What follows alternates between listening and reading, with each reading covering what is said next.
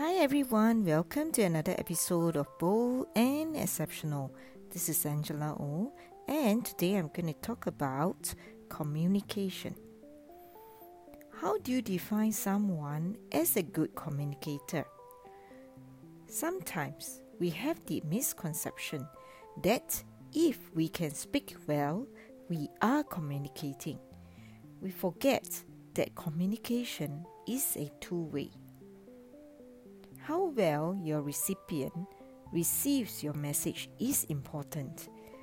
If you can influence the other party to take action willingly, then you are a very successful communicator. It is not enough to just think about the content of your message. You have to consider how the other party is going to perceive it and take steps to soften the approach if necessary. So, as a salesperson, it is important that we all strive to be a better communicator. So, happy selling! And if you need to reach out to me, email me angela o at heartsell.sg or visit my website at heartsell.sg.